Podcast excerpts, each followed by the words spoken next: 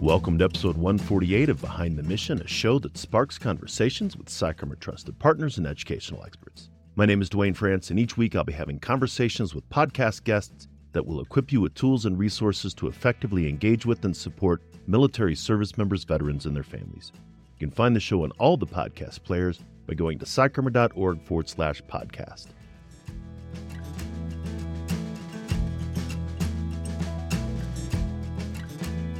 Thanks again for joining us in Behind the Mission. Our work and mission are supported by generous partnerships and sponsors who also believe that education changes lives. Our sponsor this week is PsychArmor, the premier education and learning ecosystem specializing in military culture content. PsychArmor offers an online e learning laboratory that's free to individual learners, as well as custom training options for organizations. On today's episode, I'm having a conversation with Dr. Christina Armstrong, a clinical psychologist at the Office of Connected Care in the Department of Veterans Affairs Central Office. The Office of Connected Care focuses on improving healthcare through technology. Connected Care's programs include My HealtheVet, VA telehealth services, VA mobile, and more. You can find out more about Dr. Armstrong by checking out her bio in our show notes. Let's get into my conversation with her and come back afterwards to talk about some of the key points.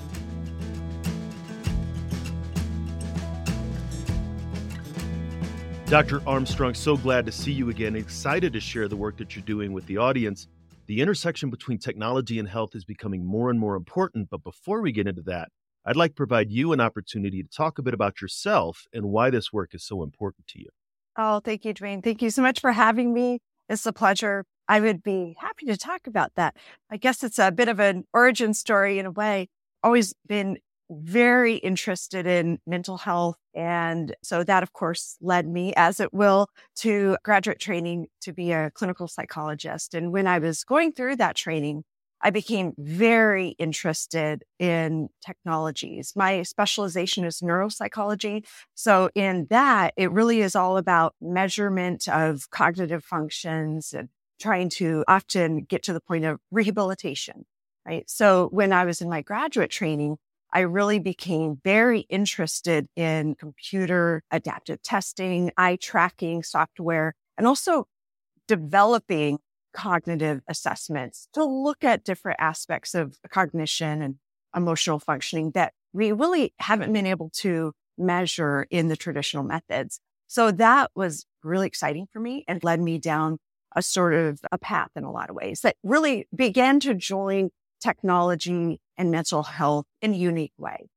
Then, of course, I went along to my postdoctoral studies and training. And so that led me to the Department of Defense, which I am so thankful because that ended up being just this perfect opportunity. And so when I started with my postdoctoral fellowship in the Department of Defense, it was with this perfect, amazing group called the National Center for Telehealth and Technology. And they were out of course, Washington, D.C. area and Joint Base Lewis McChord in Tacoma, Washington. And so I was at the Fort Lewis, the Joint Base Lewis McChord location, and there was about 150 of us at that time. We were really absolutely on the cutting edge. I didn't realize I had walked into this absolute, almost like disruptor of industries and many industries. I was just lucky to be a, a part of the heart of what was happening at that time. So we're talking all the mobile app development, telehealth. This is back in 2010 and all the virtual reality work, augmented reality, artificial intelligence, big data, sensors, wearables, remote patient monitoring. We were just creating and building all of this and doing really excellent research in those areas too. So each step along the way really sparked something for me. And I said, wow, we have a lot of potential here. Let's keep going. And so then I was with the Department of Defense for almost 10 years. And so we just really leaned into every single aspect of really how can we change healthcare and how can we increase the efficiency and effectiveness and access to healthcare through all technology related things. Although my background is clinical psychology, really I see how this can be generalized across all healthcare. So whether it's diabetes or traumatic brain injury or hypertension. So now, and of course, I work with all of my nursing and medical physician colleagues that have that subject matter expertise, but we really can apply these technologies in all these realms. And so it's been delightful. And I was with the Defense Health Agency in the Department of Defense, which is really their medical headquarters. And after about 10 years there, I then transferred over about four and a half years ago to the VA central office in Washington, D.C., where I work at Office of Connected Care. And we're doing many of the same things. We're trying to really increase the efficiency, effectiveness of this healthcare system and so we can provide the best care possible. That's my end goal. It's interesting as you talk about sort of that trajectory. And as you were talking, I was thinking the Department of Defense might have been really the best place for that because it is so well resourced. And even the Department of Veterans Affairs, but also, and I was in the Army in 2010. If my company commander or my sergeant major said, put this on and go do whatever you need to do, like the military is almost a really almost a test bed, right? But we see those kind of technologies. We see the same kind of thing that technologies that are developed within the Department of Veterans Affairs. There is an identifiable population. It's resourced. The development is there, and then those technologies go on to to support the general population. Do you see that that was the the case really in the 2000s? That was absolutely the case. It was very interesting in the early 2000s, and because part of the dynamic in the Department of Defense is we have two thirds are very young, so 30 and under, right? We have a lot of very young folks there. And most of the service members I've met, even the ones that are over 30, over 40, over 50, they tend to be very tech savvy in many ways, mm-hmm. right? They're very interested in figuring out how things work and how to make things better. And so when we were on that side, and also the group I was with in the Department of Defense, they also built the first DoD usability lab too. So it was a test bed in many ways, but it wasn't a, a voluntold situation like it sometimes is in the Army. It was more like we had this huge group of service members that were very eager to let us know what they want, how they want it, and how they want it to be done, which was wonderful for us because we really wanted to listen and really meet those needs. So it was a perfect combination. So we had Joint Base System Corp, huge. So many service members go through there. And so we had a lot of people be able to come through the our usability lab and say, no, not like that. Oh, don't do that. And so you'll notice a lot of the products that we created were, you, you might say, why did you name it that? And often it was because we had service members that told us to do it that way. And so sometimes somebody outside of that culture will think, huh, that's not hitting right for me but it's supposed to hit for service members and veterans. That's why we're doing this. So that's why we do what we do to serve. We're here to serve. Yeah, no, I, I, think it's really interesting, sort of that idea of being able to develop these things for the betterment of those who are serving, but also having the resource to be able to do that. As time goes on, accessing health support, either physical health or mental health, is becoming increasingly integrated with and even influenced by technology. How do you see veterans using technology to their benefit when accessing healthcare? And maybe what are some of the barriers? Yeah, what a great question. So it's interesting because so the Department of um, Veterans Health Administration serves about 9 million veterans. We're the largest healthcare system in the United States. And, and of course, there's a lot more veterans that are not receiving care through the VA. So there's 20, about 20 million veterans in the United, or, that have served in the United States across this, these 9 million patients that come here, there's a whole range of technology interest, technology experience. And so, really, when it comes down, uh, and there are a lot of barriers to access to, the heart of my approach is to meet the patient wherever they are at to, to support their needs. And so it's really up to us as a healthcare system and healthcare staff to be able to know how to ask the right questions to see where they are to meet those needs, right? Whether it be technology access or not, it's not up to us to force it, right? And so when it comes to barriers, so with, within that range of meeting patients where they're at, there are patients that say, you know what, I, I want to log my sleep on piece of paper. Fantastic. I'm not going to push something on that person, right? And then we have patients that are say, hey, look, I don't want to drive two hours to my follow up appointment for a procedure that I had, right? Again, we're not going to make that person drive in if they don't want to, right? We're going to provide them the access they need. Even if they don't exactly know how to do it, that's up to us. That's on us as a healthcare system to meet that need. right? To be listening and not pushing either way because maybe it's more convenient to the person scheduling that or whatever it may be. And so everything I do stems from that, trying to break down those barriers, not my perceived barriers, the actual mm-hmm. barriers any individual patient may have. And so some of the revolutionary ways that we've done that is we're now in the process of building, in a way, essentially like a genius bar of support at every single VA medical center. We call them virtual health resource centers. And so in these locations, we already have 31 that have done their ribbon cutting and are live.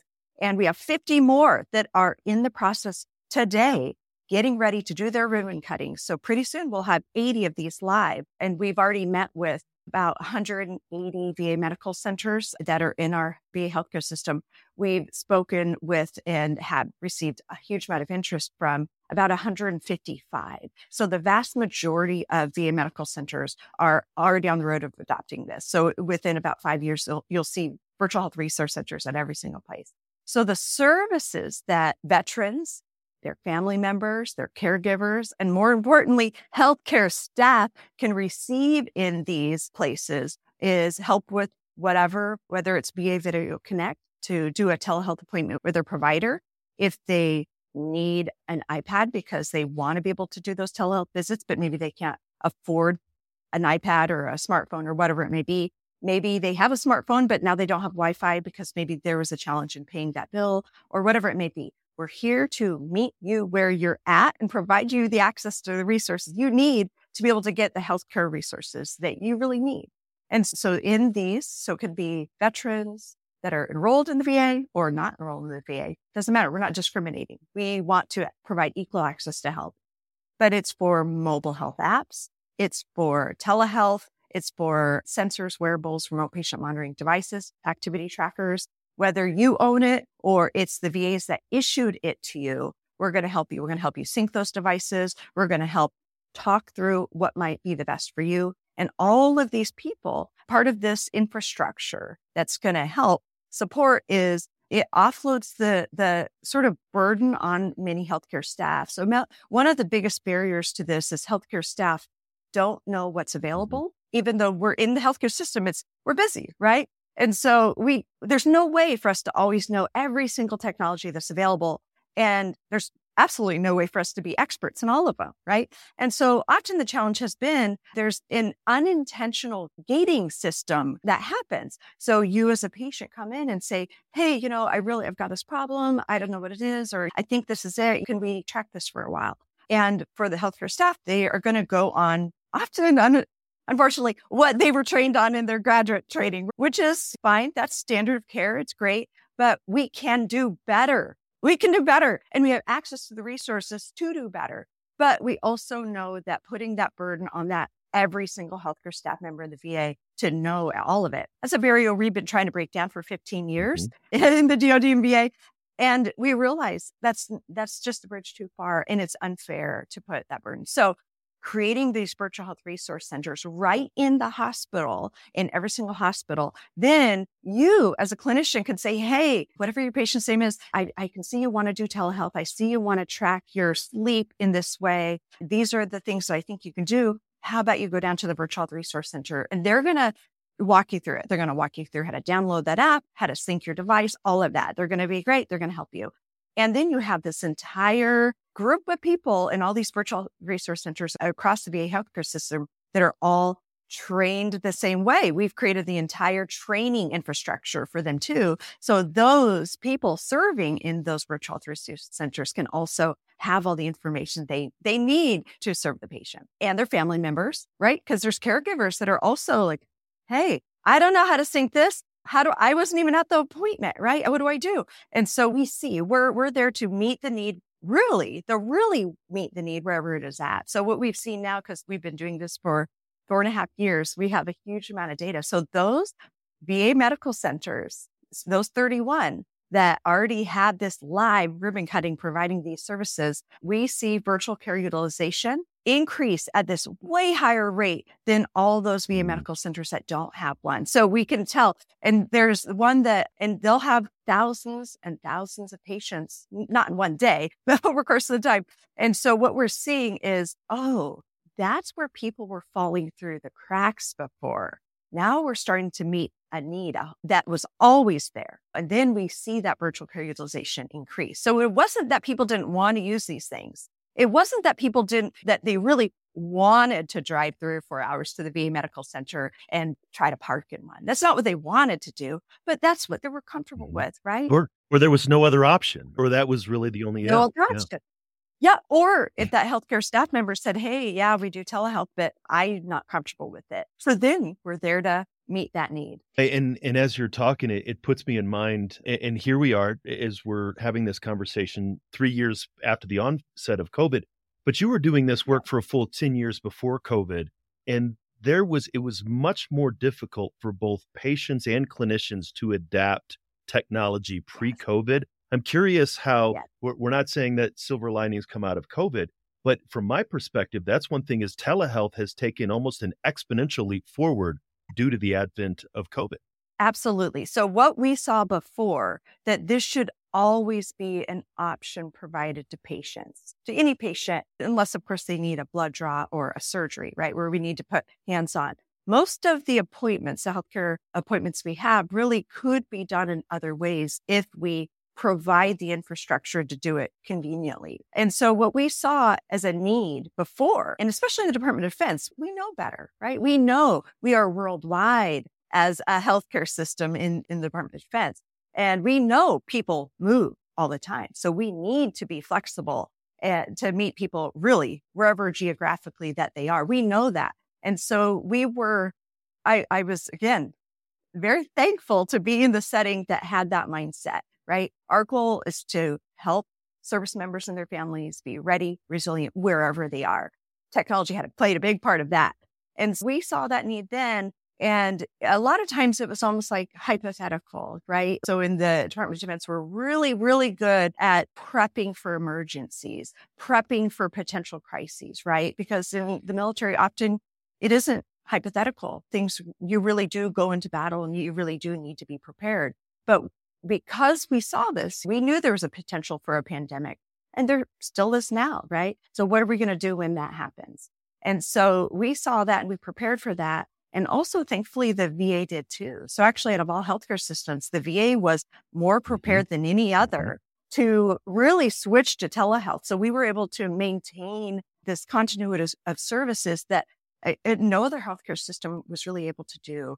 And so we saw that and we were able to shift quickly when that happened. And you're right, when the pandemic happened and it really started to, the weight of it and how long this was potentially going to last, we really realized this is our opportunity. We've already built this for, you know, decades we've been working on this. I at that time had been working on it for over a decade. And so I, we said, now let's make this real. Let's really double down, provide this to everybody. And so that's what we did the first six months. Really, I don't know one other, uh, myself and all my colleagues, I think we worked 70 or 80 hours a week for those first uh, four to six months. We said, okay, let's meet the need. The need is here. It's arrived. Let's make sure every healthcare staff member is trained and has everything they need. Let's make sure that every veteran that needs an iPad or smartphone or whatever it is, let's make sure we provide that. And we already have the logistics infrastructure in place to do it. So it was finally, it was, we wanted to make hay while the sun was shining, right? And so eh, we, that's, even though the sun wasn't shining at that point, but that's, we said, okay, let's, let's see this as an opportunity and provide now that we really people are seeing the need. We saw this need a long time ago, though. Yeah. And I think that was, as you said, a, a lot of veterans that I know were appreciative of being able to at least continue that. And, and I think that there was, it's almost, this is something, like you said, we've been saying for years here is this thing. Now let's use it. So you are a, a, clinical psychologist with the VA's Office of Connected Care. That encompasses a lot of things. If folks want, like, if they wanted to learn more about the Office of Connected Care, or what are some of the programs that the Office of Connected Care supports? Yeah. So the Office of Connected Care is in VA's central office, so VA's headquarters. And we are really, it's this kind of umbrella office that oversees all of VA's telehealth programs, all of these mobile web solutions, all of VA's like My HealtheVet, which is the VA's patient health portal and sensors, wearables, remote patient monitoring, all of the help desks that are associated with all of these. So we run all of those things, all the devices. So if someone were to have diabetes and need a like a, a glucose monitor, all of those devices that go out for all of those things are off the, eh, are under our office. And so it really is this, it's good because, because there's so many things, but they're all very interconnected in, in many ways. So it's great. And all of us across these sort of teams work really well together. The group I'm with, which is Connected Health Implementation, we sort of wrap around in a way all of these groups and work. So I work whether it's a mobile app or whether it's a activity tracker, whether it's whatever it is, that's we're really about the big picture increasing the adoption of all these virtual care tools and programs. No, I, I think that's great. And even as you said, the office itself is interconnected and it's not just really about technological connection. So if people wanted to find out more about the VA's Office yeah. of Connected Care, how can they do that? Yeah. So connectedcare.va.gov. There they can find out about um, virtual health resource centers also at connectedcare.va.gov forward slash VHRC they can find out more about that. And also, well, we have a, a map, we have a filterable interactive map there that shows what about my VA? Do I have a virtual health resource center there? You may be asking that. And that'll that that'll be something that'll be rolling out over the next five years too. And if you don't see one, you'll see an email address on there and you'll be able to email us um, at vhavhrc at va.gov. And so you say, hey, I want one at ours or whatever it may be. Ask us questions, whatever it may be. And that, and I'm the national lead for that whole program. But we're doing a lot of wonderful things. But at connectedcare.va.gov, you'll be able to find all the you know amazing things and also another place that people i think can learn a lot about what we're doing is mobile.va.gov that's our va app store where you can see all the different mobile and web apps that you have access to. Many of these, uh, all of them are free, of course, to patients and healthcare staff, but there's a lot of them that anybody in the world can download and use. Although we make them for veterans and service members and their families, a lot of them, they're all built on evidence based foundation. This is, we know this works for mental health or all these other issues. And so people can use this. We just the VA out of the National Center for PTSD as a group within the VA, they just launched uh, really one of my favorite apps that the VA has launched. It's called Safety Plan. And so it's really about suicide safety planning. And it is an app that anyone can use, anyone can download, and it's free. And it's also self-contained. Although you can use it and download it, the VA, we can't see anything mm. that's in it. So you can, you, so that I know that's really important to people. What can the VA see or not see? I cannot see a thing that you put in there and it has access to resources and you can put down, you can work right along with your, with your clinician, your counselor with this, but you can also do it on your own too. And there's, you can export data to share, or you can say, you know what, I'm going to be working on this on my own and that's fine too. So safety plan, I'm just so thrilled that finally was able to come out. That's great. And I'll make sure that all of the links that you just mentioned are going to be in the show notes. Thank you so much for coming on the show today. Duane, it's such a pleasure. You are doing such incredible work, and I'm just grateful to have this time with you. I appreciate it.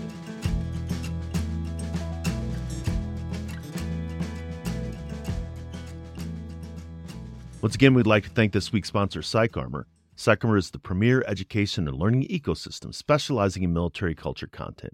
PsychArmor offers an online e learning laboratory that's free to individual learners as well as custom training options for organizations. I've had the pleasure of connecting with Dr. Armstrong before, and have always appreciated her expertise and her passion related to the intersection of behavioral health and technology.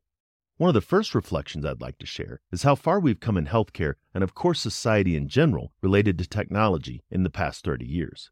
I'm sure you've heard it before, but the advancement of technology since the 1960s is occurring at an extremely accelerated pace. Computers, the internet, telecommunications are all making it easier to connect and share information, and, of course, the adaptation of technology for military purposes has advanced at an equal, perhaps even more accelerated rate. Back in the day, story warning here, but I can remember my first duty station in Germany in the early 90s. There was only one computer in the entire company, and that was down in the motor pool so the maintenance team could order parts. Even in the late 90s, when I was in the 82nd Airborne Division, we used grease pencils and document protectors to update our daily personnel status. And the first time I ever saw any kind of GPS device was when my lieutenant pulled it out to keep us from getting lost in the middle of the National Training Center at Fort Irwin. Spoiler alert, it didn't work. We were still lost. But advancing through my career, by the end of 2014, we had pinpoint accuracy of locations of vehicles and troops and instant communication with people 10 feet away and thousands of miles away. That's almost mind blowing. But then to realize that the adaptation of that technology was not just for the communication and military objectives, but now to see that kind of adaptation in the Department of Veterans Affairs to advance health care for those who served is also surprising. Along the same timeline, I remember going with my father to local VA hospital when I was home on leave during that first duty station. And the VA hospital in the early 90s was everything that you might expect. It was a hospital, first and foremost, and a government hospital at that. Lots of cinder blocks. I always say, and my father said it too, the VA of today is not my father's VA. And I think that's nowhere more evident than with the adaptation and use of technology through the Office of Connected Care. The other thing that I'd like to briefly point out is how Dr. Armstrong emphasized that the adaptation of technology in healthcare is not just for the benefit of the patient or even the responsibility of the patient, but it is the responsibility and to the benefit of the provider as well. Someone who attended their graduate studies in the 1990s or earlier is a highly sought after and experienced individual with decades of deep experience in their specialty. That experience in their field, however, may not come with an equal level of experience when it comes to trying new technology to enhance the care for their patient. I've seen it especially in mental health care. For therapists, I see that my profession is often a second or even a third career. It's certainly my second after my military career, and I didn't start in the mental health care industry until I was in my 40s. And there's nothing wrong with that. I've heard it often from clients that they find it comforting to see a therapist who is older, because there's the idea that with age comes wisdom and experience.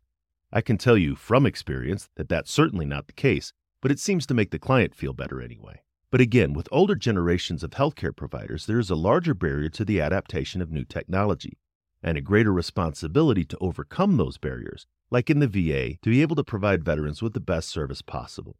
And to know that the VA has consolidated all of its programs into the Office of Connected Care is helpful to ensure that these services are being provided not just to patients, but providers as well across the agency.